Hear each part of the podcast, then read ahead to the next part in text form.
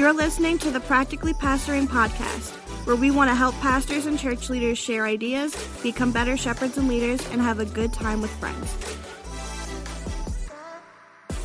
Welcome back to the Practically Pastoring Podcast. My name is Frank, and I am so glad that you are here. I'm here with 3/5 of the crowd of dudes. A couple guys couldn't make it today, but I'm Frank Gill. I'm up in Milwaukee, Wisconsin. Over in Baltimore, Maryland, we have Jeffrey Simpson. It's too hot. It's too hot. And then down alone in the Morning After Ministry Studios, I see Puppet Jesus behind him, Andrew Larson. You're never alone if you've got Puppet Jesus over your shoulder. That's what I will say. Can you explain what Puppet Jesus is? Because that sounds a little like blasphemous without context. He's quite literally a Jesus puppet because our church, that's better. Our church bought this building from a Methodist church that had taken it over from a dead Methodist church. And so when our church bought this building 2013, but when I got here in 2017, it had just been chaos. There were still closets that hadn't been gone through in the 4 years that our church had owned the building. Is that a Methodist joke? That's not nice. It's just... Yikes. It's just that in one of those closets was all their puppets from a puppet team ministry, including a Jesus. And so I grabbed the Jesus puppet and I put a Morning After Ministry Show t-shirt on him, and he sits over my shoulder. Also, there was another puppet that had a baseball cap on. He was like a little Timmy puppet or something. And a few months ago, it was hat day in preschool over at Safety Harbor Elementary School. And my wife texted me saying, "You didn't bring a hat for Lewis. He's so upset that all the other kids in his class have a hat on and he doesn't." And so I grabbed an Ohio State hat that I have sitting in my office and the hat off of the puppet. And I brought them over to the school because my wife teaches there and I'm a level 2 volunteer. So I'm allowed to just walk into whatever classroom. Ooh, level 2. So it's a thing. It's pretty dope.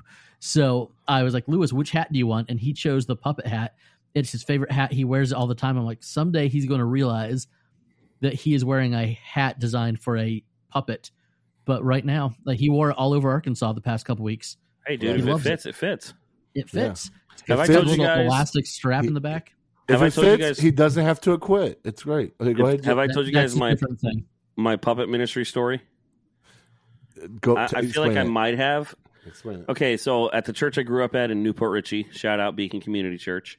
One day I went to one of the older gentlemen there who was like, you know, that like adopted grandfather figure you have in the church when you grow up there. And I was cleaning out a couple closets and I saw this giant crate on wheels. And we called it Big Blue because it was a big giant blue crate. Like, I'm talking probably 6 feet long by like 4 feet tall by like a foot wide. And it had like the edges and the corners, you know, and it was all spray painted blue. It was pretty cool. And it just opened. The top was a big, you know, there was a lid on top and it was just a big cavernous crate. And at the time I was in like the youth band. And so we were looking for places to store our stuff. And we were like, oh, cool. Like, it's like a road case. So I open it up one day. It's like up in a closet up in the youth room. Never been up in that closet before. Never seen the stuff in there. I'm cleaning it out one day when I was like interning, and it's full of puppets. Mm. And I've been at this church for 10 years at this point, never seen the puppets. Mm. So I go to the pastor and he's like, go ask, you know, Jim, who's the older guy. I ask him and he says, if you've never seen it, how long you been here? If you've never seen it used, you can just go ahead and throw those puppets out. You can keep the case. It's fine. So I go ahead and do that. And like, I kid you not, like 1 week later, one of the old ladies in the church goes up in that closet looking for the puppet ministry and comes and asks me. And I had to tell her, oh, I threw them in the dumpster and they came and got the dumpster and they're gone now. And she was devastated. So that's my puppet ministry story. So if you find, the main point I'm trying to make here is if you want to throw old things away in an old church building, make sure you get verbal permission from one of the older folks so that you can't be held liable. That's the main thing. So that's the good thing about ours. They were not our puppets. They were inherited puppets. Right. So that's a little bit better. But I was a part of a puppet ministry growing up at Berea Baptist Church. We would, when I was in middle school, it was one of the first ministries I was ever a part of was the puppet ministry. Nice. And they wouldn't trust you with the puppets until you knew what you were doing. So you'd put a bunch of rubber bands on your hand so that you could work that muscle between your thumb and the palm of your hand. It's puppet conditioning. Yeah, it's like it's hard this because is like, you know, you is think, this is like let puppets, them be tested first, and then they can be deacons. Don't put a novice behind a curtain. That's right. Yeah, no, because when you think of puppets, you're moving your hand up and down, but really it's you're moving your thumb and you're keeping your forefinger still, and it's a different motion than you would expect. Be really good at puppets. I wonder if they would, but I just remember doing Patch the Pirate. If you're not a real Fundy, you don't know what I'm talking about. No idea. But doing Patch the Pirate episodes with puppets in junior church when I was in like 6th and 7th grade. And Patch then I was like, do you know what? Why don't I learn how to be on the sound team instead? Because there's nothing easy. There's nothing easier than being the sound guy at an indie Fundy Baptist church. And listen, now as a small church pastor, which one are you happier about, that you have puppet skills or that you know how to run a soundboard? Oh. That I can run a soundboard. Soundboard, yeah. See? Puppet ministry and clown ministry are two of the both weirdest and also most intense ministries people can get behind. I mean, I'm not if you're listening to this and like I was a part of a clown ministry. God bless you. I still know balloon animals. But I've known people who are like super into puppet ministry and clown ministry, and like now that I'm a pastor and like doing this, I'm just like no one at least in my church. Maybe us hip non-denominational multi-site churches kind of wean those out. But like it's odd to me. But also the people who are into it are super passionate about it. I'm sure we all have this conversation. Jeff, at Trinity, we had a ministry. I don't think you were a part of it, but you know there was a ministry called Imitators at Trinity. I was not a part of it. And but there were growing up, like I think every youth group dabbled in this type of like live music video ministry where no one talked. They just like, I guess in lack of better words, mimed songs, like the Lifehouse song, or my favorite was I think we called it live music video. Yeah. That's basically what it was. And there was a song, Third Day Thief. And in my youth group, like we would do that for like Good Friday, and it's like it's not to get dude. That song went so hard. Like that song was so good. I love that song. And like I remember, we did that on Imitators, but we also did that in my youth group. And I remember being like, "Oh man, I want to be Jesus. Like I want to be the one in the middle that looks at the thief and say, 'I forgive you,' or whatever." And the thing is, it's like I'm in an all-white youth group, and I'm the only person that's brown. And I'm always the bad thief. I'm the thief that like doesn't get forgiven, and I'm like, bro, like I'm the only one that's like closest to the same complexion of Jesus, and I get to be the bad thief, like not even the good thief in this conversation. I don't know, and also like in that Lifehouse skit song, I was never like the guy. I was never Jesus that rescued the girl from whatever addiction. I was like the drug addict. I was like, want some weed? Those are such fun. Like, it's kind of cringy as an adult thinking back to it, but like those are fun. I mean, it was cringy back then, bro.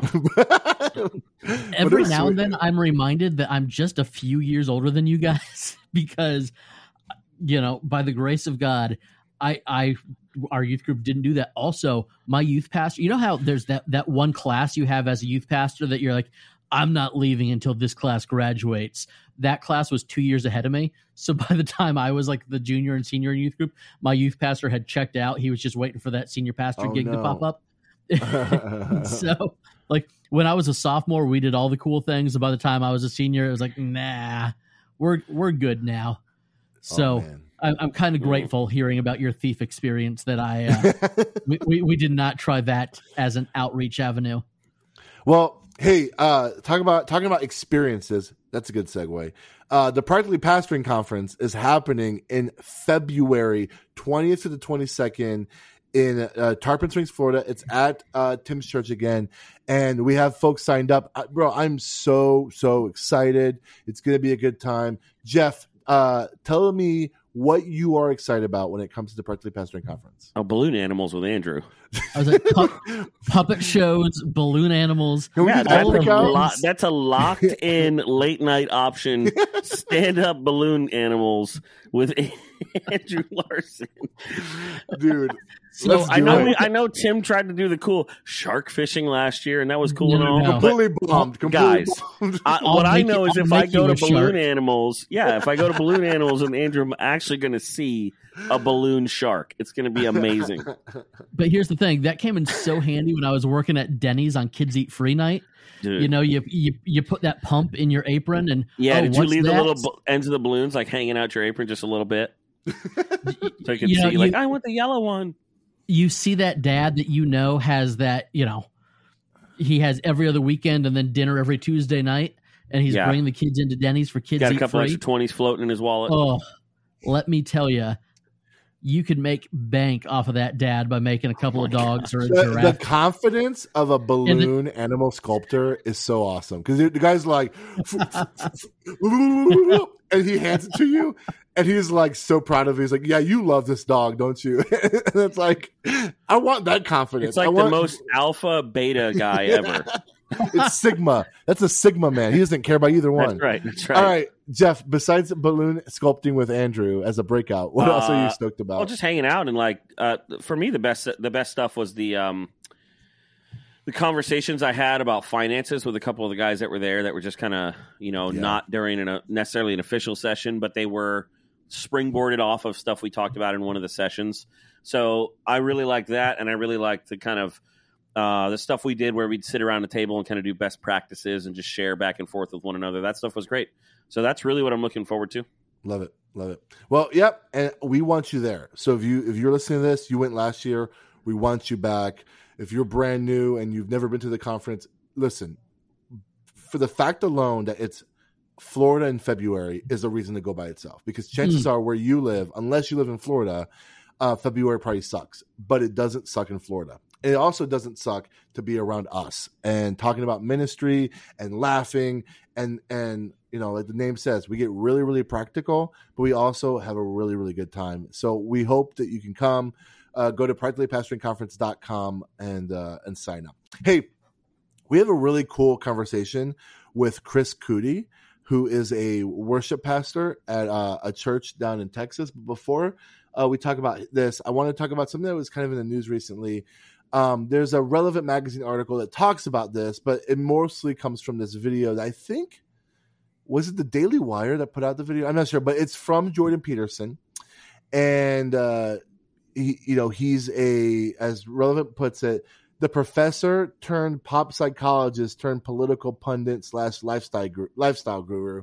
It's a little bias in that definition. I wish my resume was that cool. Sharp dressed man. He's a sharp dressed man. He's got very serious opinions about where I go. Yeah. So he came out with a video, and it says a message to the Christian churches. Well, hold on. Pause. Speaking of sharp dress, Andrew, where is your tie? Oh. Tim and I weren't doing a show today. The story is when Tim and I first started doing ministry things together, he had the white guy dreads. He just looked like a burnout. It was great. It's true. And so by comparison, I was the point Dexter, he was the burnout. And so when Tim decided to get a grown-up When he decided to get a grown-up haircut, I had to distinguish myself from him a little bit, and so the ties just kind of became a thing. So it's a character I play on TV. It's not really who I am. I do wear a tie maybe two days a week, but wow. I'm coming off vacation mode, man. I got out of bed at 10:15 this morning.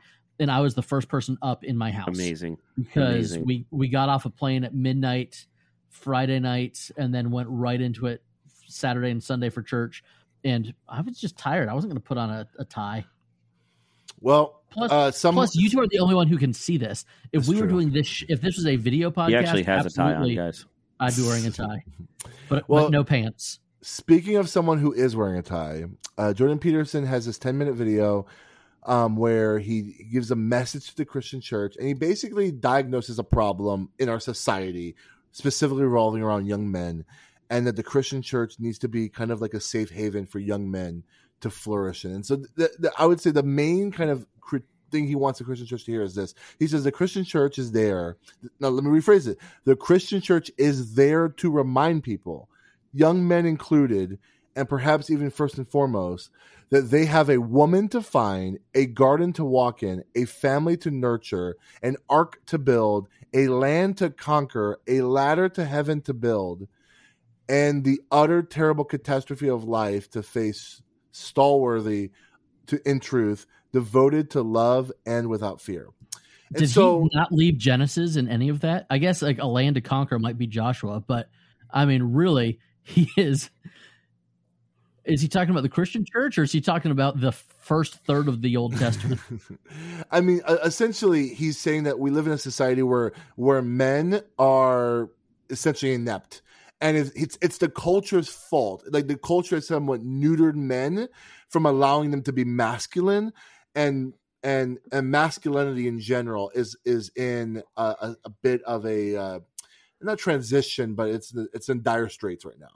And so he even says, like, you in the video, you should put up a sign at the front of your church that says, young men are welcome. Young men are safe here. And so the big focus is for the church to raise up young men to be real men in his eyes. And as Relevant says, it's kind of like an essay long version of him saying, do better. The church needs to do better at helping men be real men. And so I'm kind of conflicted in this, and where I'm conflicted is I don't think he's wrong. Well, there's two things where I'm conflicted. One, I always get weary when non-Christians, because Jordan Peterson has openly said he's not a Christian, when non-Christians make statements about what the church should and shouldn't do. That's my first time I'm a little uneasy. The second thing I'm uneasy about is I actually don't think he's wrong.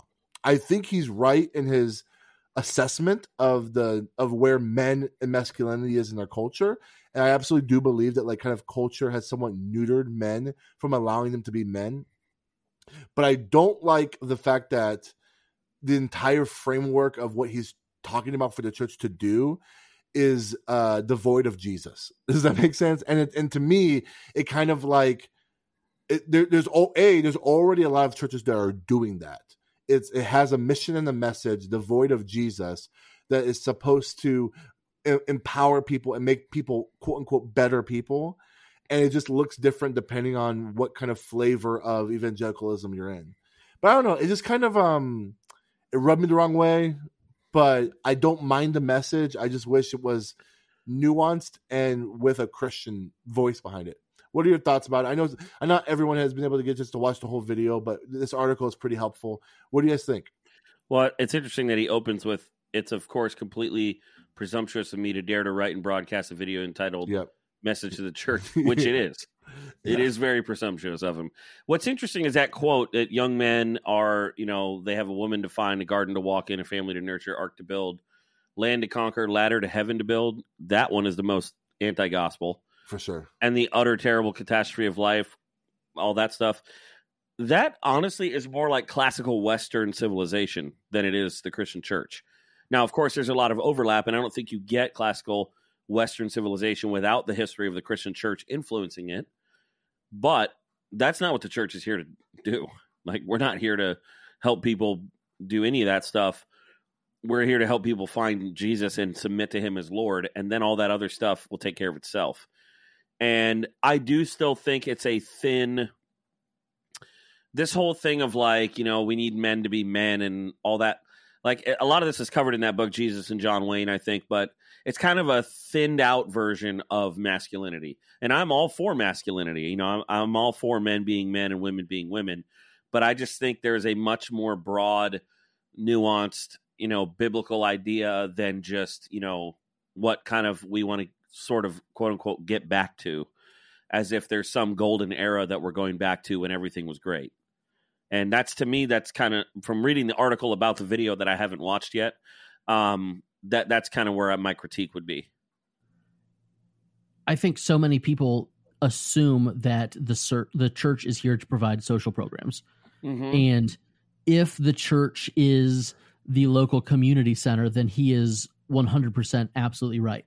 Right. But if the church is here to do more than just provide programming for the community, then he's missing the point. But again, this is someone who, by his own confession, is an unregenerate, non, I don't know if non-believer is quite accurate enough, but this is not someone who's claiming to follow Jesus.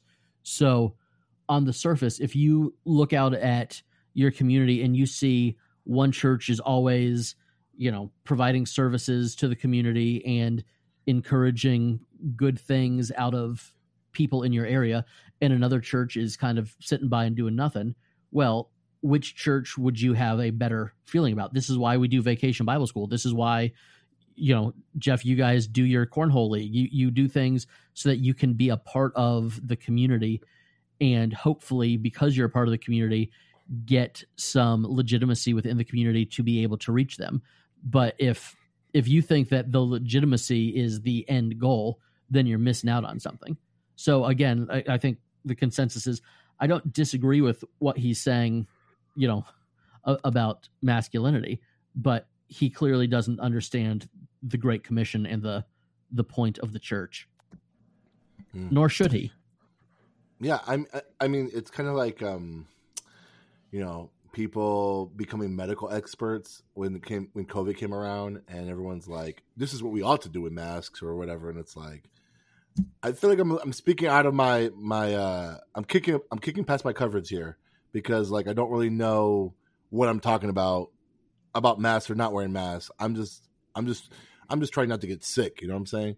And I feel like to some degree, like all the stuff he's saying in terms of masculinity, I don't think is necessarily wrong. I do agree with you that like it's like he heard someone talk about Jacob's ladder and thought that we should be building that or something. I don't know what he got from that, but there's also tons of people outside the church trying to fight for this version of masculinity that he's arguing for. And I think he just knows that in conservative circles, the evangelical church is like the biggest, like the Venn diagram of conservative movements in the evangelical churches is pretty big. And so therefore he's trying to kind of convince the church to be more vocal on his, you know, desire and stuff like that. I guess, let me choose the question of this is... He's trying to tap into his audience. Yeah, if sure. You look at the comments on this article, clearly he's struck a nerve with a very particular audience. And I read Marcus Aurelius, but this is a overlap of Stoicism. I see this as an overlap of like classical Stoicism and what people view as Christianity, and the two are not the same. Are there some things that can overlap? Yes, but the two of them are not the same thing. So to me, that's what I see. He almost views the Old Testament stories as Stoic lessons to take. So Jacob's ladder is a story about, you know, building and doing something great and all that, and instead of seeing it as, you know, what it is, which is an account of somebody's encounter with God. So what is a practical way in our churches that we can help help young men to be men? You know what I'm saying? Like, how can we help? How in our churches practically can we help, you know, actually Jordan's issue is not a wrong issue, but I think like his conclusions might be a little bit off here, but how can we practically as a church help men be men? Bring back the puppet ministries, obviously. Puppet ministry to masculinity is a straight line, and it's beautiful. And yeah, no, I mean, in my context, I think in a smaller church, I would say this is true anywhere, but I think it's, for me personally, it's about me continuing to have encounters with Jesus in my daily spiritual formation, and then inviting particularly young men to come and walk with me in that. And it's not something I've always done great or am even doing great, but it's, to me, that's the answer to this is to continually help people encounter Jesus and who he is. And what does that outworking look like for us, particularly as men in our day and age? I think the mentorship piece that Jeff mentioned is so key. The issue with masculinity comes down to, well, you've got 40% of children in the United States growing up without male influences. Yep. And because of that, the other 60% are told, well, you can't flex on this or, you know, you need to act like this is the norm. And because this is the norm, even those who are growing up with the positive male influences in the home are not supposed to live or act like it. So the mentorship within the church is huge. But then practically, I think just giving away responsibility. And the puppet ministry is always going to be a great joke. But hey, here is something that cannot happen on Sunday mornings unless you're here, whether it be soundboard, you know, if you live in a place that needs snow shoveled, whatever it may be, you need young men to know that the church is not just an option and it's not just something that they can show up to if they feel like it, but it's something that needs them to be actively engaged in, because it cannot and will not happen as it should if they're not there. Because if you treat church like a spectator sport, well, why would you want to get up in the morning? Like there's a lot of fun things to do on Saturday night. But if you treat church as this is a community that you're a part of that will not function the same if you are not there, then young men are way more likely to come. You have to trust them. You have to trust them with responsibility. You have to trust them with their gifts. And when you do that, you're more likely to get engagement out of them.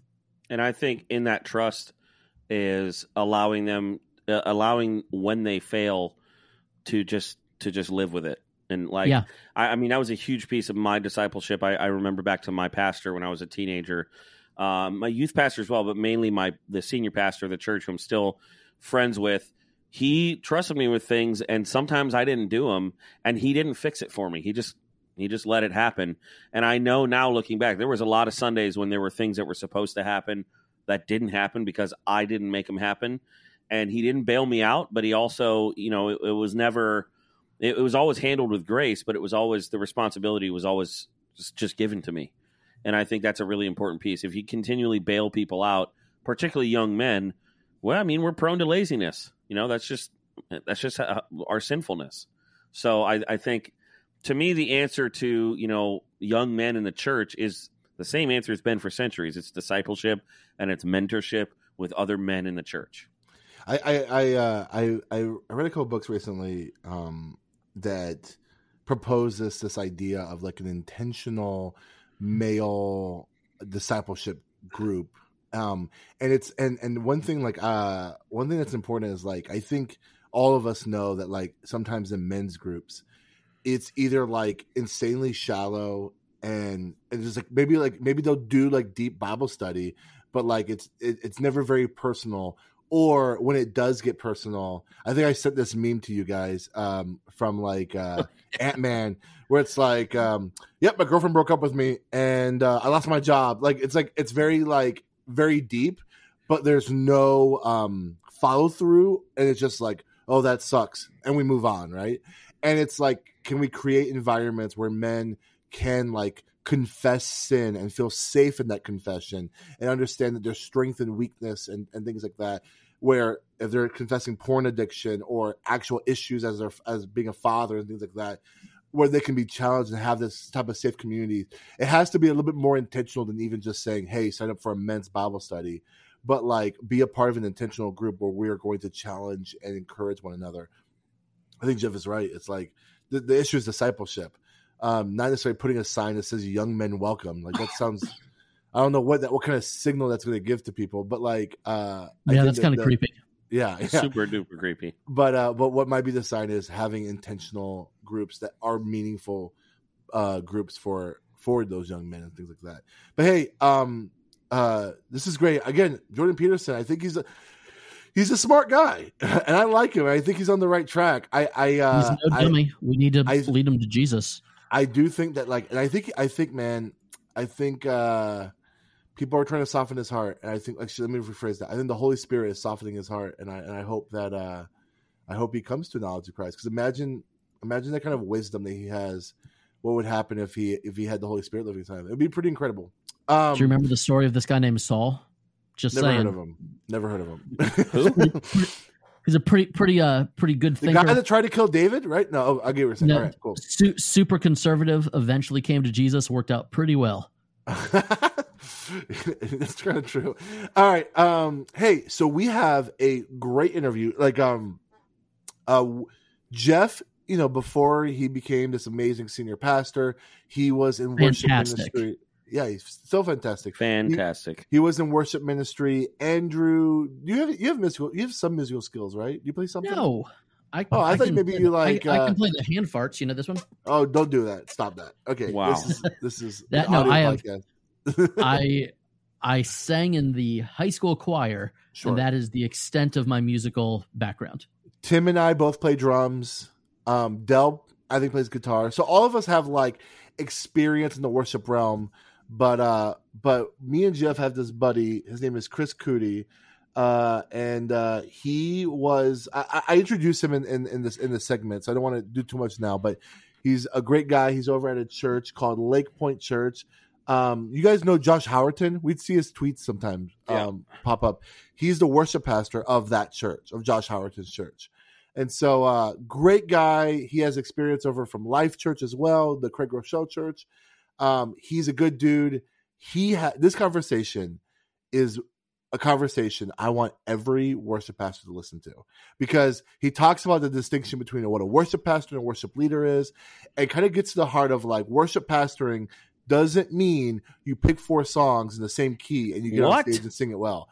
That there is like and like how to build equity with your church. Like I haven't had a face-to-face conversation with this guy in like over a decade, and he is still just a solid, and I love it, and I'm glad that. Hey, listen. Also, doesn't hurt to be wildly talented. Like he is wildly talented. Listen to this interview; it's wonderful, and we'll be right back at the end. Hey, I am here with Chris Cootie. Chris Cootie is a worship pastor at Lake Point Church down in Texas. Previously to that, he was at Life Church in Oklahoma. And Chris is also an artist alongside with his wife, Mary. And he's also a writer working with folks like Cody Carnes and Big Daddy Weave. And he's also half of the group Chris and Conrad, who wrote one of my, like, I'm not saying this, Chris, just because you're here. This is legitimately one of my favorite worship songs, Lead Me to the Cross. Like, I hum this song, like, when I'm mowing, just, like, to myself, because that's how much, like, this song has been ingrained in my head, and wow, I love it. Chris also, you weren't ready for this. This isn't from your website. He led a worship at my youth group when I was in high school, where I did the worm in front of him. And there's a picture on the internet somewhere of me doing the worm and you holding a guitar and looking at me like, who's this giant Cuban guy moving on the floor like this?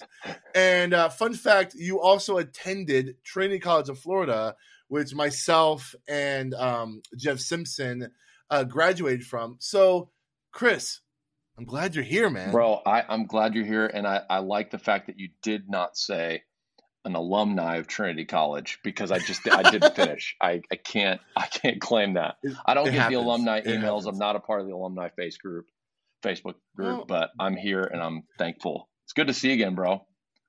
Well, it's good to see you too, man. I mean, right before you came on, you talked about, like I said, it's been a few years. Like, it's probably been over like a decade. Yeah, easy. It's true. It's been a long time since the last time we've seen each other. I mean, there was a time where you were at a church in Temple Terrace, which is like a suburb of Tampa. I was in Carrollwood, and like it's just amazing how, you know, you blink and you're 10, 15 years later. We're in different parts of the country doing ministry on a different scale, and praise God for technology, because we can like chat. You're in a hotel room, I'm in my man cave, and we are able to talk about worship ministry, and it's super fun. I love it. Yeah. Well, hey, let's start off with a real easy softball question about ministry. A lot of these questions I asked in our Facebook group, questions you would want from a guy who knows everything about worship. And so the first question I want to ask is, how do you add new songs to your rotation? Because just like K-Love and Christian radio in general, some of the songs we're singing in the church were sung 20 years ago, right? Yeah. And like, yeah, there's new music coming up. How do you go about adding a new song where it doesn't shock your congregation, but you're infusing new music that's being created right now? How do you do that? Yeah. I think based on my history in Christian radio and just kind of watching the charts and watching song rotations, I probably stole a little bit of it in my philosophy or my practical implementation of songs. And that is really looking at our songs in the house of our church as a song bank, and not really deviating from that song bank. Like Christian radio, there's a list of recurrence. These are the fresh songs that are the newest for those that are listening. And then there's a recurrent list of, hey, if we just played the first intro of this song, everybody in the house, the majority of the house, would know this song. It's been around for a long time. And so I think for everybody listening, I think the biggest thing is first understanding the context of your church. Another way to say it is, what is the sound of your house? The church that, as Frank said, that I'm at now is a over 40-year-old church, been around for a long time. So it's been singing a lot of different worship songs for decades. And I'd be foolish to disregard the context and not pull from some of those choruses that have kind of built our faith. And so amongst the songs that are the fresh ones, the House of Miracles, the God of Revival, the kind of newer, fresh songs, I'm always kind of peppering in some familiar to really just kind of acknowledge where we've been, meet people where they are, and take them to where we're going. And so for us at Lake Point, I would suggest a song bank no larger than about 15 to 20 songs. And you may say to yourself, man, that doesn't seem like a lot. But if the average Christian attendance in America is one weekend out of about 5 or 6, how can I expect to infuse constantly brand new songs and people maybe only hear them once a month and expect them to actually lift them to God as prayers of faith? And so we scrutinize that list. We'll go through that list about quarterly to about once every 2 months. And the funny thing is, we won't add or subtract a ton of songs. If we do add or subtract a song, we're really kind of not sitting in a place of, oh man, I really love this song. A big question we're asking, obviously, is centered around theology. One thing I've got a burden for as a worship pastor is I think we've gotten really good at singing songs about what God has done for us and our experience with Him. We've really laxed or have become lazy or have not come to the table with songs about God, simply declaring His glory, and that if God never did another good thing for us, He would still be worthy of our praise, that kind of posture. And so I'm really kind of putting a burden on our team to say, hey, where are those songs?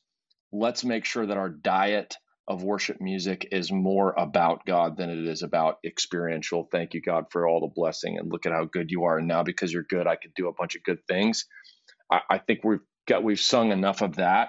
I think we need to get back to the days of praise.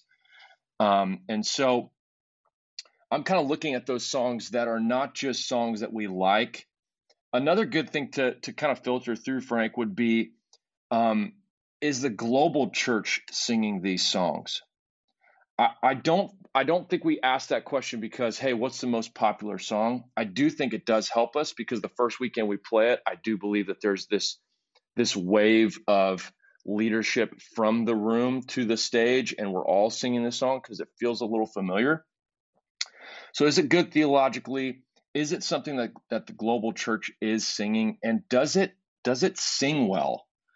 And that's just a really technical way of saying, is the melody really confusing? Is it hard to kind of latch on to the first few times?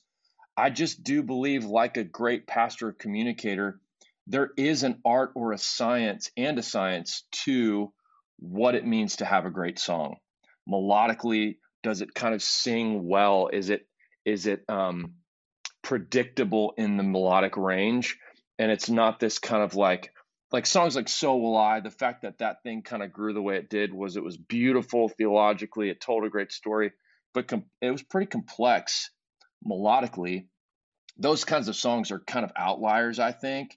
I think the songs that really sing and feel more corporate than they do artist, singer, songwriter are songs that I'm looking to add to our song bank. One thing I didn't consider until I like when I became a campus pastor, I looked at our Planning Center songs, and there's probably 500 songs in there. Sure. But then really, there's probably 25 songs, maybe 20 songs really that we sing in any given month.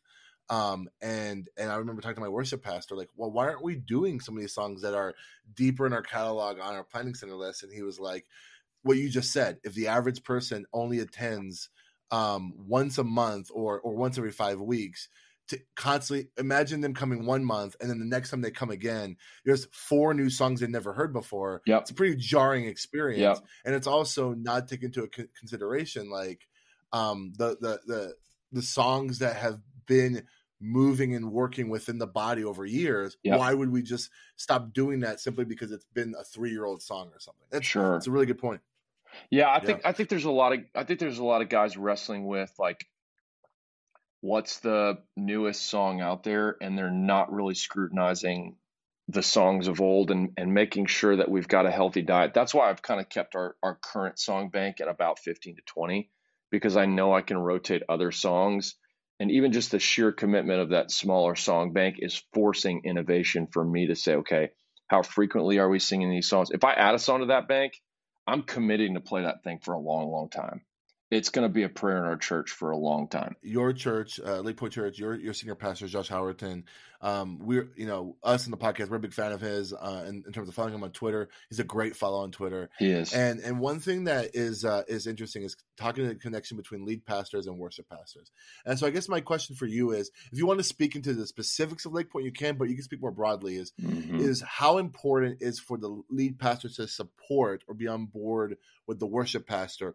Or is there somewhat like autonomy there? Like, you're in charge of the first half hour of the service, the lead pastor takes care of the other half. Like, how, what does that look like within, in your ideal perspective of the connection between the lead pastor and the worship pastor? Yeah, I think ideally it's somewhere right in the middle. I'll reference something with Pastor Josh. You know, our team is beginning to write songs from our church for our church. And if they go bigger than that, awesome. If not, awesome. And I wanted his insight, and this may be something for you worship pastors that I think is really important, because I've talked to a lot of young guys who may say something to the effect of, my senior pastor knows nothing about music. I don't want his opinion. Why should I have to go to the table? And I don't think this is about musical opinion. I do think it is about honoring and coming under leadership and partnering and showing that you can be humble and that you don't have it all figured out, even when somebody doesn't, in a senior pastor role, understand music as much as you do. And so I went to Pastor Josh. I was like, hey, so we're writing songs. At what point in the process do you want to be a part of a song? Meaning, do you want to hear the song before we release it? Do you want to hear the song in the demo phase before we decide to spend money on producing it? Do you want to read the lyrics? What if I've got a theological thought that I have? Do I need to run it by you? He goes, man, theologically, if you've got any questions, I trust you. If you've got a question and want to run it by me, run it by me. But hey, you write the music, I'll write the sermons.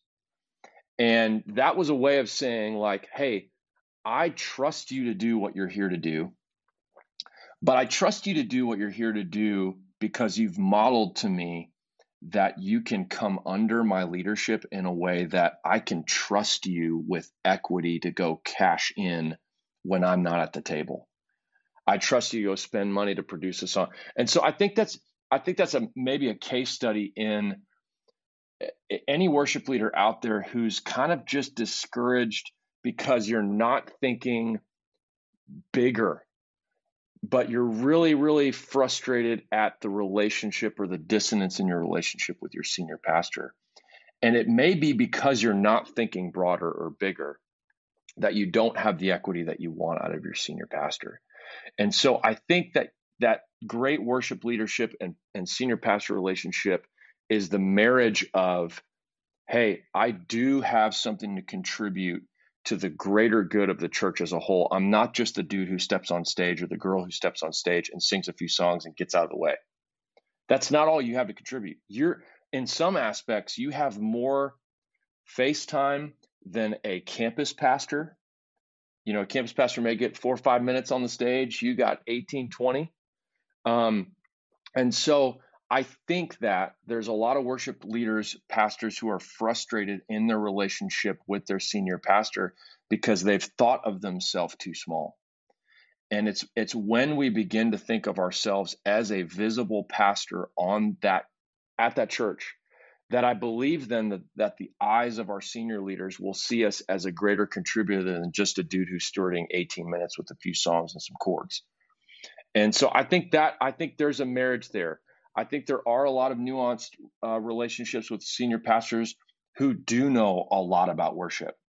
Let's face it, a lot of great communicators in senior pastor world, or pastors and communicators, a lot of them started as worship leaders, and they do understand and they do have an opinion of what songs they want and what a moment should feel like and who should be on the team and who shouldn't be on the team.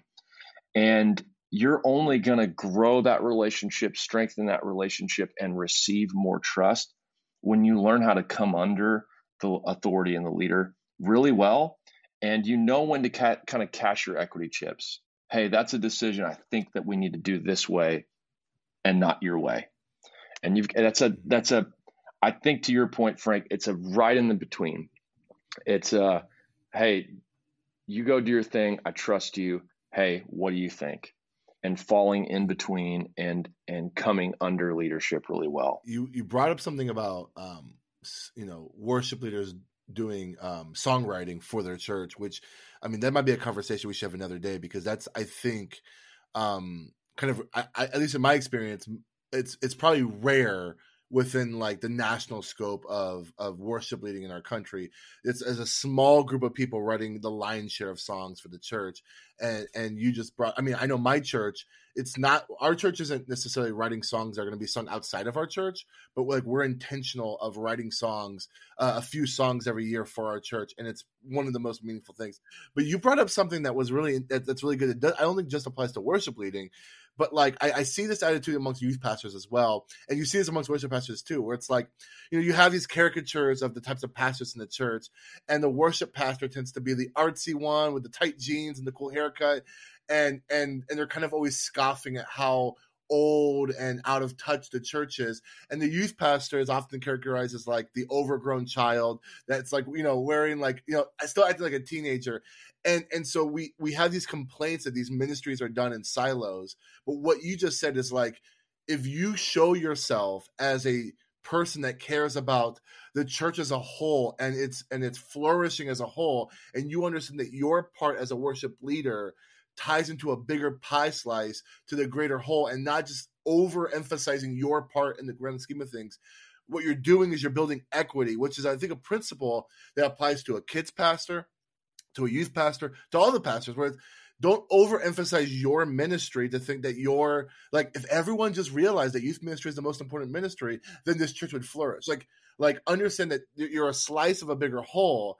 And if you can earn that equity, whether it's your lead pastor, your executive team, or whatever, then you'll get the kind of autonomy and trust to do what you want to do. But you have to first show and prove, but also really believe that this is for the flourishing of the church as a whole, not just for your department. And I think that there's a level of maturity that comes from that, because most ministry leaders in their early 20s don't think that way, right? They think like, I just got to earn my share, earn my right. And for these old doofuses to realize that I'm the right guy here, there's a level of maturity that comes from, hey, I'm going to bring my lead pastor in and say, hey, you know, we want my worship guy at my church sent me 2 text messages over the weekend about 2 new songs that he wanted me to say, hey, before we even consider introducing this, is this theologically whack? Like, what is this about? Like, can you speak into it? And like, yeah, I can't talk about chord progressions or melodic vibes or whatever, but like I can talk about the fact that sounds like modalism. Like Phillips, Craig, and Dean was great, but I don't know about this song. You know what I'm saying? Like it's those type of conversations that a pastor can speak into, and it kind of brings everyone together. I think that was a really, really good point you said. Yeah, Pastor Josh says it this way, and I think it's so, I think for anybody watching, I think there's, you know, to Frank's point, like the idea that, oh, we're kind of doing our thing over here, and why does the church have to be so organized? Or Pastor Josh says it this way, the church is not an organization, but it is no less than one. And I think when we have to think about our role as a part of the whole, I really believe it unlocks, like Frank said, that equity that we're all longing for early in leadership. Why won't they just, how come I haven't been able to? And maybe the answer to a lot of those questions is found in our understanding that our budget isn't the only budget as a part of this team. The decisions we have to make about the hour that we're gathering together, aren't only just influenced by our team. They're influenced by a greater whole. And when I can come alongside of other teams, like, hey, what part of my week is appropriated to helping kids figure out what worship feels like, or saying no to this initiative that's really great, but I know that this part of the team is really struggling. If they could just add one more piece of headcount and I could say no to this part of my budget, then we, the team, the church, could actually move forward better. It's when we begin to think like that, that we receive the trust that I think we're all longing for. That's good. You mentioned budget. This is a good question is, you know, when COVID hit, a lot of worship pastors were over their churches streaming and, you know, buying cameras, getting the right lighting. You know, I know in some churches, you know, you have to buy two soundboards, one for the stream, one for the in-house stuff. And worship pastors had to become real big tech gurus when it comes to this type of stuff.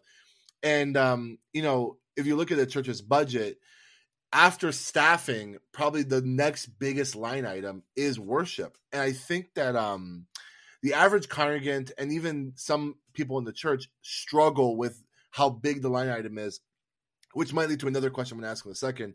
But like, I guess my question is when you think of how expensive it is for church in terms of equipment and stuff like that, how can a worship pastor help a lead pastor, or in some cases the executive pastor, see the importance of budgeting well for worship ministry? Yeah. I think the big thing that we all as worship leaders need to understand before going into those meetings where we're making a big ask, I said ASK, is what is most important in this conversation? If everything's important, nothing's important. And sure, we want the best console and we want the best PA with the most amount of low end possible. And we want the best in-ear solution. And we want a separate console and we want amazing LED video wall. Oh, on top of it, we need a ton of spot fixtures and we need the brightest ones and we need all this stuff. In your context, what is the most important thing? And making sure that you're appropriating the right piece of the pie to that. You know, obviously our context really determines that, what room we're in.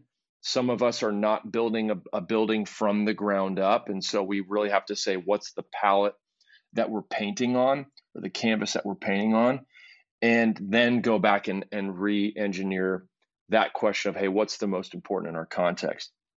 I think when you can settle on that and get an agreement with the whole, for some of us, it's like, hey, our cameras don't need to be 4K. They don't need to be the most cinematic lenses because our room isn't that big.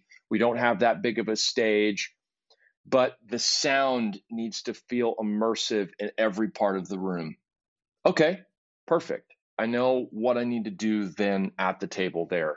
Or we don't have a ton of, you know, real estate on the stage for a bunch of LED, so we're just going to do projection. Oh, and by the way, it's not rear projected, it's front projected. That'll make a determination on what kind of lighting we do as well. And so knowing and understanding in that context, hey, what piece of the pie is most important to focus on first and how big is that piece? I think from there, you're going to then be able to make an educated decision on when you're sitting in those rooms, a senior leader, an executive guy, you know, the finance person is saying, hey, here's the proposed, we're going to have to redline about 10% of it. When you go in that meeting and unequivocally can say, oh yeah, we can go with a lesser substitute for that. Yeah, we can cut that down by 5%. That you're modeling, as I said in the previous conversation, like you're modeling that holistic leadership. We're kind of working at Lake Point, just for context, we're working at Lake Point on what's known as a prototypical model of campus building. We did this at Life Church. Life Church kind of birthed this. It was, hey, what is our necessary ministry footprint? And let's design a building that can scale as many times as we need. So we know how much it costs. We know how much land we need. We know how much parking we need. We know what our PA is going to be. We know all the technical needs, and we know what it is dollar for dollar every time, with the exception of some land.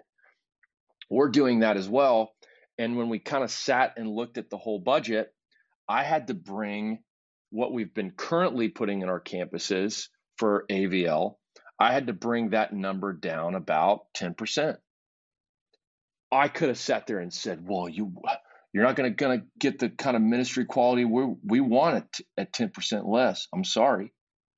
Or I could have gotten smart and said, you know what? I'm going to go sit with a bunch of churches that have the same ministry model and are doing it really well. I'm going to go learn from them and learn how they cut 10%. And I'm going to come back with an educated decision of what we can sacrifice on the altar to make sure that we're all achieving this. Because we all know stuff costs stuff, right? You build a building and then you got to add this to it and you got to add this to it. And so I was able to sit down in those meetings and say, hey, based on our context, what's most important, we can go with a substitute in your option. That's way less and it works because our band hearing is really important, but we can do that and sacrifice some things and fight for the things in our auditorium that's most important. We can simplify lighting, you know, those sorts of things. And so I think you just have to know in your context what's most important and then be able to model a sacrificial attitude by saying, hey, on the budget, we can cut these things if we can fight for these things. Hey, our room's got to sound amazing, and so we need to acoustically treat it. We can't skimp on that, but we can maybe pull back on PA when we get a good acoustically sounding room. And so I think it's modeling, to sum up, I think it's modeling sacrifice. It's modeling an awareness that your budget, your line item is not the only line item on this budget. We got to figure out how to update kids' rooms, and we got to add parking, and we got to pay for this portion of the ministry, and we're giving this much to missions. It's like, you're not the only piece of the pie in this conversation. And so act like it, lead like it, make decisions like it, and then be able to advocate for the things that are really important with a broader understanding. If you're the only one that thinks audio and the quality of audio in the room or broadcast is the most important thing, you're probably missing. You need, what is your pastor value? What other ministries is he saying, hey, see how they did this? This is really important. That'll give you a very, Pastor Josh, we added an LED wall, and he kept referencing people that he saw that were using the LED wall as a visual aid in his messages.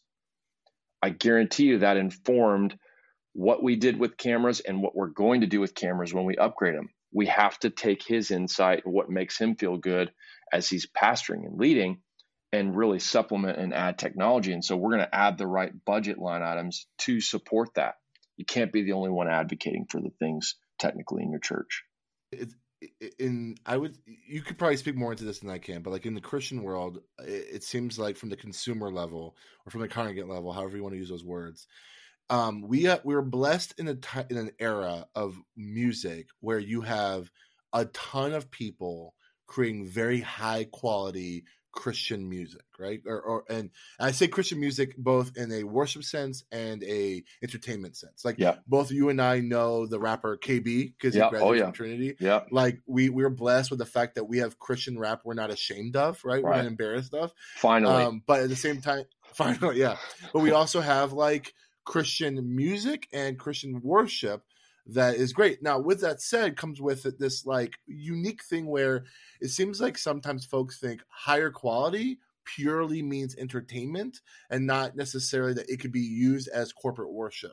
And I think there's some educating and some conversations of looking at church history where oftentimes quality was a sign of us in our worship, making quality things for God. But I guess if you could help, whether it's the pastors listening to this podcast or how we can explain to our congregants, what is the difference between worship and entertainment in the way we choose the music that we use to lead in our churches, and what are the kinds of distinguishing markers that maybe you use to say, okay, this song is on the radio, and this song is actually a worship song that we can put on our Sunday rotation. This song maybe is a special song or a song that we can put as a background of a video. This song, let it just be on people's Spotify playlists, right? How do you distinguish between those? Yeah, I think the biggest word I'm looking for, or ingredient I'm looking for to answer that question is, does it feel corporate or individual? And I think if I can answer that, does it incite this wonder in the body? Does the body exhale this big sigh of relief when we're encountered with this truth about God in this thing? then it does feel like it's bringing the body together and then reflecting or pushing praise back to God. If that's the natural, like, I just want to, like, one thing, this sounds so dumb, but like, as we're demoing songs and we're working on songs that we're writing musically and lyrically, and the power of a melody being sung, there's just moments where I just want to go heavenward. Like, I can't help but praise. I think not breezing by those moments in a piece that you're kind of considering, like, does it just incite worship and reverence and like, God, I just want to praise you? Then that's probably a tool to use within the context of a worship moment, service, whatever you're calling it. I do think those moments that are purely inspirational, I would maybe replace the word entertainment and just really inspirational, but it's not like this upward worship and praise. I feel good about it. Like, it's like, it incites something in me. It may not be like worship right to God, but I feel energized or motivated or whatever it may be. I think there's moments for those things within the context of a service. I do think that we have to think of the hour, and if you're at 70 minutes like we are at Lake Point, awesome, whatever you call your context of your service, but I do think we have to think about the hour as one whole piece. And when we do, I think it's a lot easier to begin to make these kinds of decisions, because we all know within the hour of corporate worship together, there's got to be moments of thanksgiving. There's got to be moments of modeling generosity. There's got to be moments of sitting under the word and hearing the Bible read and the Bible taught and exposited and pulled out. And there's got to be moments where young and old can sing songs of faith about who God is. And we can look back and we can look ahead of inspiration for the week to come and thank God that he was with us from the week before. There's got to be those moments. And so I think it's when we kind of think about the hour segmented. Oh, I like this piece. It probably will work right there. But in the grand scheme of the whole hour, it may actually be a turn in the wrong direction. It may feel like a deviation from the theme that's coming alive within that hour. It's probably not the right decision, but it makes me feel good. But is it the right decision for the hour? I believe when we can give our people just those simple nuggets within the hour, the context of our gathering that inspire them for the week to come. I think we've created one great moment instead of five different moments. Like, that's why we really slave over communication on the stage. Like, what are you asking people to do? If it's not clear, if it's not inspiring and compelling, you're just kind of up there for your own, 90-second variety hour. Like, you're not adding to the, oh no, we're pushing people in the message to live in community because that's the way God designed it. And all of our communication is pushing toward that. Our worship language is more we-centered than me-centered. And I'm thinking of the whole hour. I hope that answers your question, Frank. I think we can see there's a lot out there, as you said. And I'll say this phrase again, if everything's important, nothing's important. And I think there's a lot of things out there grabbing our attention. There's a lot of great art being created. And until we can answer, who are we, where are we headed, and what does the whole hour need to feel and be, we can't make educated decisions with all the things out there. We're just going to grab things and hope they work. And it's when we answer those three questions that we can begin to have a good filter applied to what do we say yes to and what do we say no to. Earlier, we talked about, when you add new songs, you're thinking about theocentric worship versus egocentric worship, songs from our perspective versus songs that are upward focused. And you're saying that, like, a lot of the church today is very egocentric, and we need to inject more theocentric worship. I think as you examine your church and examine what your people need for that hour and for that time, the question will be answered. Like, yes. if focusing more on the congregation and not how impressive the worship team is, yep, is going to feed into, because there could be a sense that you would be doing a corporate song, but in an entertainment kind of way, right? And so, yep, so a lot of this stuff can be nuanced, and there might be songs that are on the radio right now that were meant by a CCM artist to just sell records, but like you tweak that chorus a bit and maybe create your own bridge, and now you have a corporate worship song that's going to impact your congregation. This is a very nuanced. It is. You've got to read your context. Like for us, Mary, my wife, is really like, she's really passionate about the idea of the church as a body. And when I go get my yearly physical, my doctor will recommend blood labs to understand what things within my vitamins, my diet are lacking, that are failing to support the whole of my body. And I think that's a very interesting picture of what we need to do as worship pastors, to understand, hey, what part of our diet are we lacking?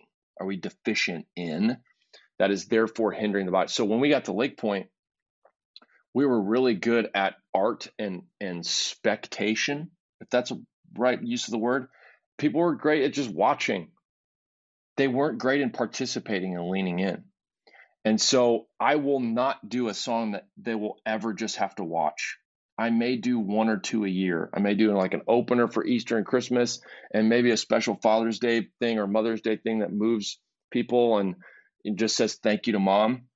But the majority of my year will be spent in come with me versus watch me. And because I know our church was deficient in that mineral, that vitamin, I've just added a bunch of doses to the body. And I've eliminated things that are maybe hindering that part of our expression from coming to life. Chris, you're answering a question I didn't ask you that someone asked me to ask you, is the distinction between a worship leader and a worship pastor. And from what I'm hearing from you, the distinction is a worship leader is someone that's just on stage with a guitar singing the songs, but a worship pastor is one that knows the people, that's pastoring the people, that can clearly diagnose what is the spiritual temperature of the room and the people in our congregation. And by understanding that, then creating the worship experience in such a way that not only ministers to the people, but leads the people into a certain direction. And I appreciate that, because I think if there's constant stereotypes in the congregation of what the different types of pastors are, again, the stereotype of a worship pastor is, you don't see him. He's in the green room the entire time. He comes on stage with a guitar. He leads four songs, or she leads four songs, and then goes back to the green room. But you're saying a worship pastor is a person that knows the needs of the people, is involved in the greater aspect of the church, and is forming their worship to be something that ministers to them, and not something just in isolation because all the songs are in the key of G, right? Like I appreciate that you're talking about worship pastors being intentional and pastoral in as much as all the other pastors in the church. Yeah, this is a real big passion of mine, much like eliminating the caricature, as you say, of the worship pastor who's late to every meeting, who just wants to sit in his green room and write music and pontificate about chord progressions and can't show up to a meeting and can't interject anything valuable. Like I want to, for lack of a better term, I want to kill that perspective of a worship pastor. I don't want that guy leading the church, because listen, worship through song is God ordained, God mandated. It's going to be around for all of eternity. And if we don't do it right now, I think we'll miss thy kingdom come, thy will be done on earth as it is in heaven. Like, I really think it's a big part of that. And so that's why how we, as those that are stewarding that part of our church, how we lead is really important, because I don't believe God will give us more glimpses of heaven if we don't lead it appropriately. The other thing is I think that there are a lot of, and I'm speaking to the senior leader, the senior pastor of a church, I think there are a lot of you who are wishing that your guy who or girl who does music in your church would just lead more. And maybe you've been calling them by the wrong name. And maybe you've just been seeing them, to Frank's point, as a worship leader. And I believe that's all they'll ever be. Our second son, Judah, he is so different from our first kid. It's crazy how multiple kids from the same gene pool could be so different. And I began out of frustration because I just didn't understand my son. I began saying things about him or to him that I believe he was just replicating what he heard me say. And it wasn't until I started speaking and highlighting the moments where, Judah, you are so confident. You're so creative. You're so bold. You're not afraid. You're brave. And I started speaking those things out, and him hearing those, that he began acting in a way that I was trying to discipline him into, but he just wasn't getting it. He wasn't seeing it. It was because I wasn't calling him by name. And I think we've gotten so caught up in the bureaucracy of what makes a pastor and are they ordained and all that stuff. And we haven't called our leaders up to be pastors first and musicians second. And that's like, or pastors who happen to lead and pastor through music. And we're so afraid of like designation that we've just, hey, that's the worship leader. He's just going to do what he does. And maybe he's acting the way that you're expecting him to. And the wow. difference, the key to unlock the greater potential and a co-laborer in the gospel and in pastoring is to just change somebody's title. And so I just want to give you the audacity to think that way and the ownership to think that way, that maybe the things that are lacking in our leaders are because we're failing to call them by name and call them up to a greater leadership. And we're just kind of letting them settle with where they are. And so I've thought about this a lot. I'm really passionate about this. I want to see the church filled with pastors first and musicians second. Man. Last question, very practical. I don't know if other churches are dealing with this. I don't know if your church is wrestling with this conversation, but we wrestle with this a ton. So in a broad sense, when you know someone is an unbeliever and they want to serve in the church, we want to be a place where unbelievers feel welcome, but there are certain positions in the church where like it feels like it's not wise to put someone who isn't a believer in those different like leadership positions. So I think one of the more like complicated conversations is a stage for a worship team. And so the first question is, do you allow unbelievers to be on the worship team, to be on the stage, whether it's just an instrument or would they be allowed to sing? And if you want to speak into maybe other areas that may be under your purview, like sound and tech or something, you can speak into that. But like when you at your church or in a broader sense, how you think is ideal, where do you do unbelievers, do people who do not profess Christ or have evidence in their life that they're not a believer, could they serve on the worship team somewhere? And if so, where and what does that look like? Oh, man, this has been something I've gone through different evolutions of this thought process for different reasons. I can remember being in a place where, gosh, if we just had a drummer who could just lock in on time, we could really kind of go the distance. And you find yourself making some concessions because you know what you lack. And if we just had it, we could get there. Or a sound guy. I love that reference too.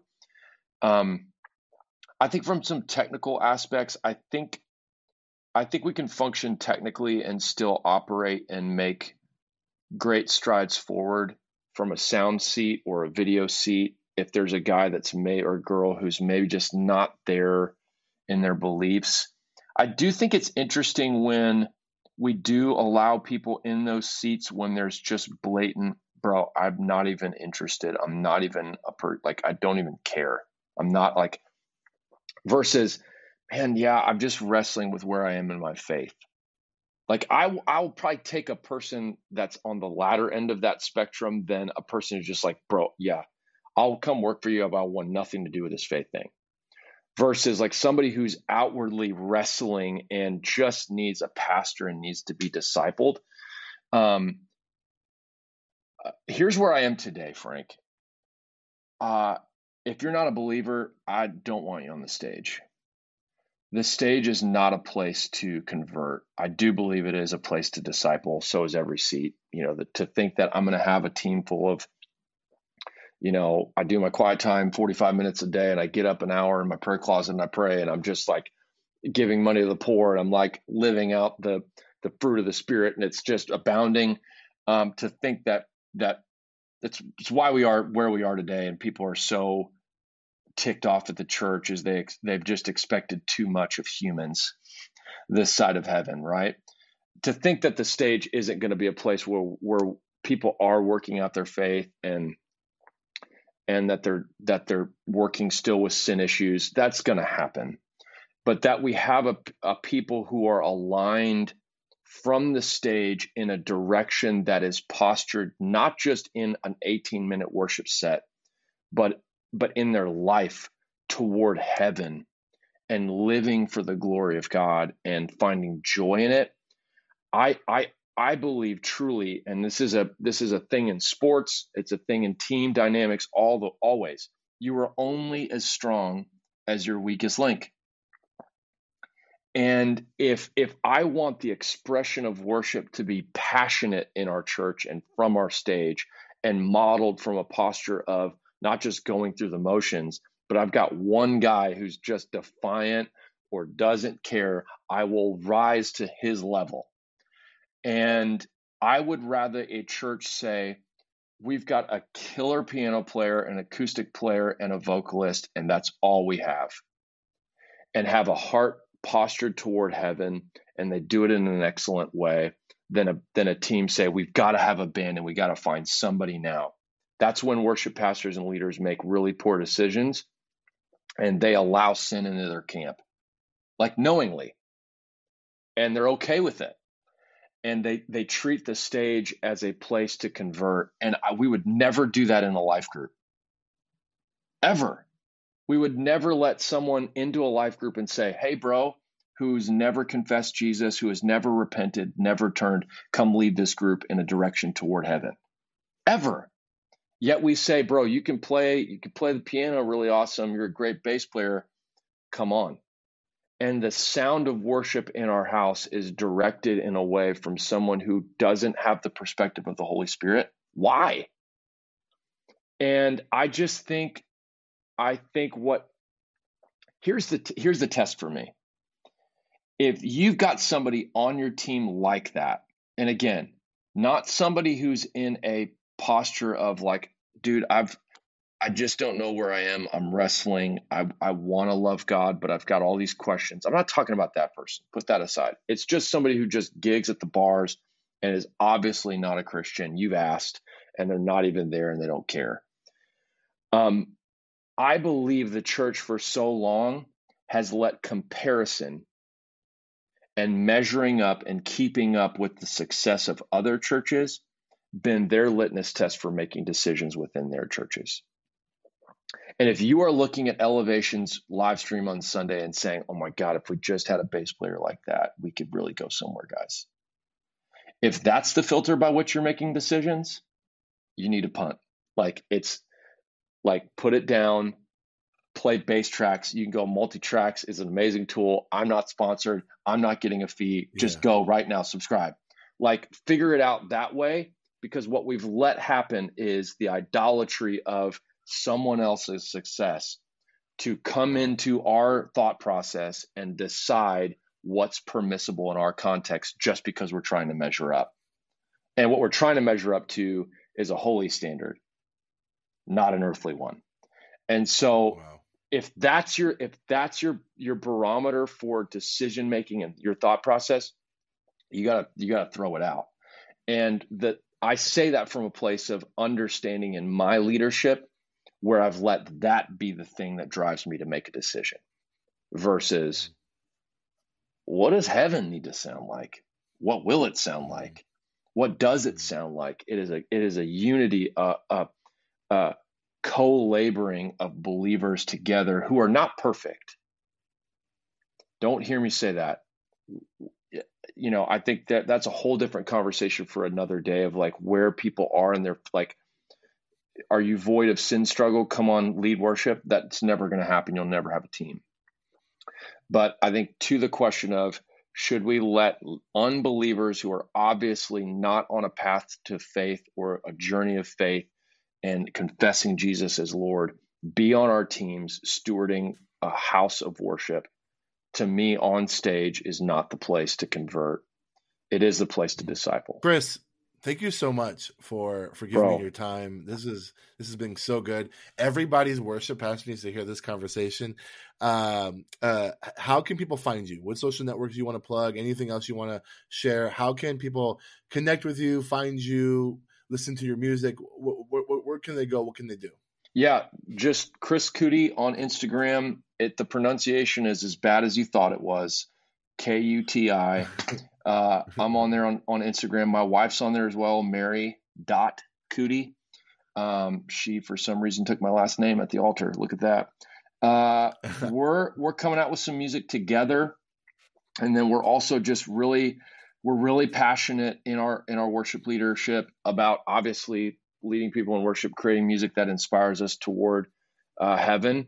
But we're also really passionate about helping marriages, not just survive, but thrive. And so we're working on some really cool tools that are coming really soon, along with some music. There'll be a podcast out for both of us. And then I'm really passionate about all these topics that we've discussed today. So on Instagram, just stay posted, and you may hear of some new things coming your way. I'm opening up some coaching and some podcasting as well. And so excited about those ventures kind of kicking up. And we're excited about where we are here too at Lake Point.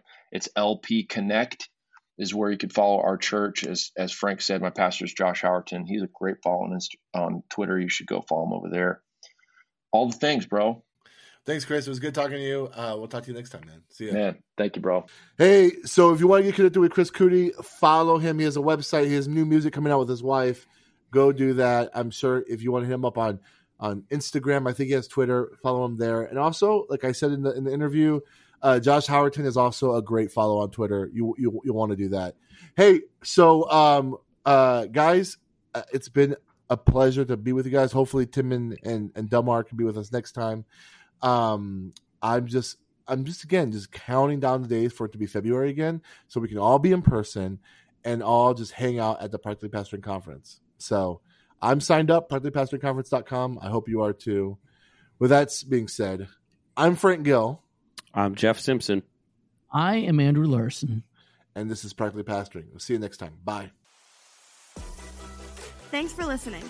Get connected to other pastors by joining the Practically Pastoring Facebook group, where we get to share ideas and make each other better.